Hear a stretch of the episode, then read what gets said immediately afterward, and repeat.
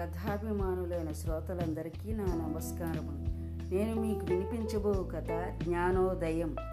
ఒకడు ఎలాగైనా ధనం సంపాదించాలని చాలా కష్టపడి సుమారు వెయ్యి కోట్ల రూపాయలు సంపాది సంపాదించాడు. ఒకరోజు తాను ఎంతో కష్టపడి చెమటోడ్చి సంపాదించిన ధనమంతా తాను చనిపోయినా సరే ఎవ్వరికీ ఒక్క పైసా కూడా ఇవ్వకూడదని బాగా ఆలోచించి పేపర్లో ఒక ప్రకటన ఇచ్చాడు.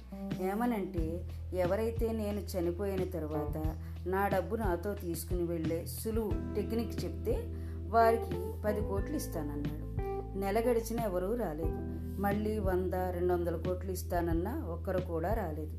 దానితో చాలా బెంగతో చిక్కి సగం అయిపోయి ఉండగా ఈలోగా అకస్మాత్తుగా ఒక జ్ఞానం వచ్చి నేను మీ డబ్బు మీరు చనిపోయిన తర్వాత కూడా మీకు ఉపయోగపడే సులువు టెక్నిక్ చెప్తాను అని అన్నాడు. ఎలా అని ప్రశ్నించాడు కోటీశ్వరుడు. దానికి ఆ జ్ఞాని కోటీశ్వరునికి మీరు అమెరికా ఇంగ్లాండ్ జపాన్ వెళ్ళారా అని అడిగాడు. అవును వెళ్ళాను అన్నాడు సమాధానంగా. అమెరికాలో మీరు ఎన్ని రూపాయలు ఖర్చు చేశారు అని ప్రశ్నించాడు. అందుకు జవాబుగా మన భారతదేశం యొక్క రూపాయలు అమెరికాలో చెల్లవు. కనుక నా రూపాయలను డాలర్లుగా మార్చి తీసుకుని వెళ్ళాను. అదే ఇంగ్లాండ్ అయితే పౌండ్స్ జపాన్ అయితే ఎన్స్.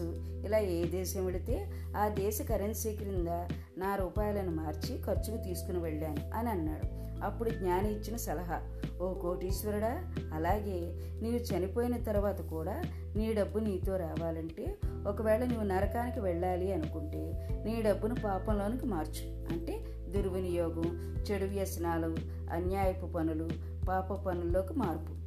లేదా ఒకవేళ నువ్వు దేవలోకానికి వెళ్ళాలంటే నీ డబ్బును దాన ధర్మాలు చేసి పుణ్యంగా ఎక్స్చేంజ్ చెయ్యి అని చెప్పగానే ఆ ధనవంతుడి జ్ఞానోదయం కలిగి ఆ జ్ఞానిని వంద కోట్లు తీసుకోమంటాడు. దానికి జ్ఞాని నేను కష్టపడి పని చేయకుండా ఒక్క పైసా కూడా తీసుకోను అని సున్నితంగా తిరస్కరిస్తాడు.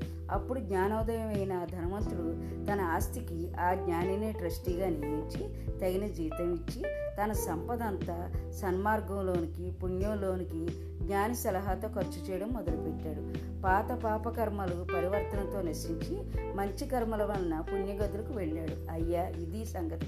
మన సంపదలతో మనతో వచ్చే విధానం ఇక మన ఇష్టమే.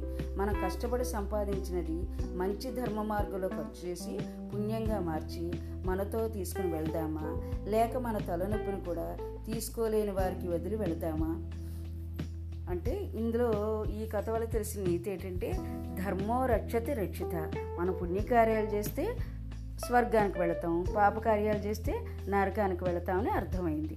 నా కథ శాంత విన్నందుకు మీకు నా ధన్యవాదాలు.